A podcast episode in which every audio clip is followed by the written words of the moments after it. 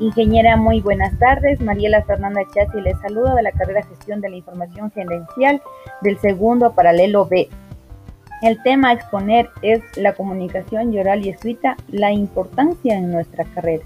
Primero vamos a recibir una definición sobre qué es la comunicación. La comunicación es un proceso que consiste en la transmisión e intercambio de mensajes entre un emisor y un receptor.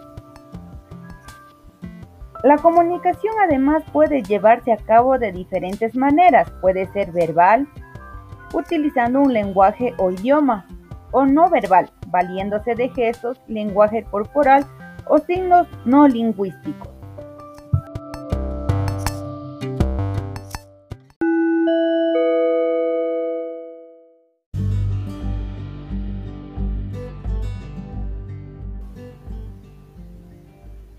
Para que la comunicación ocurra es necesario algunos pasos básicos. Entre ellos tenemos la intención de comunicar, la codificación del mensaje, la transmisión del mensaje, la recepción del mensaje, la interpretación del mensaje,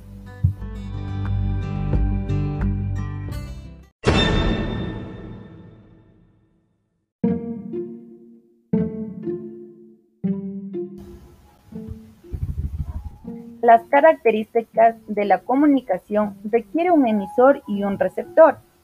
Es un proceso dinámico, es indispensable para la interpretación de los individuos y favorece la organización social. Es posible que no se lleve a cabo.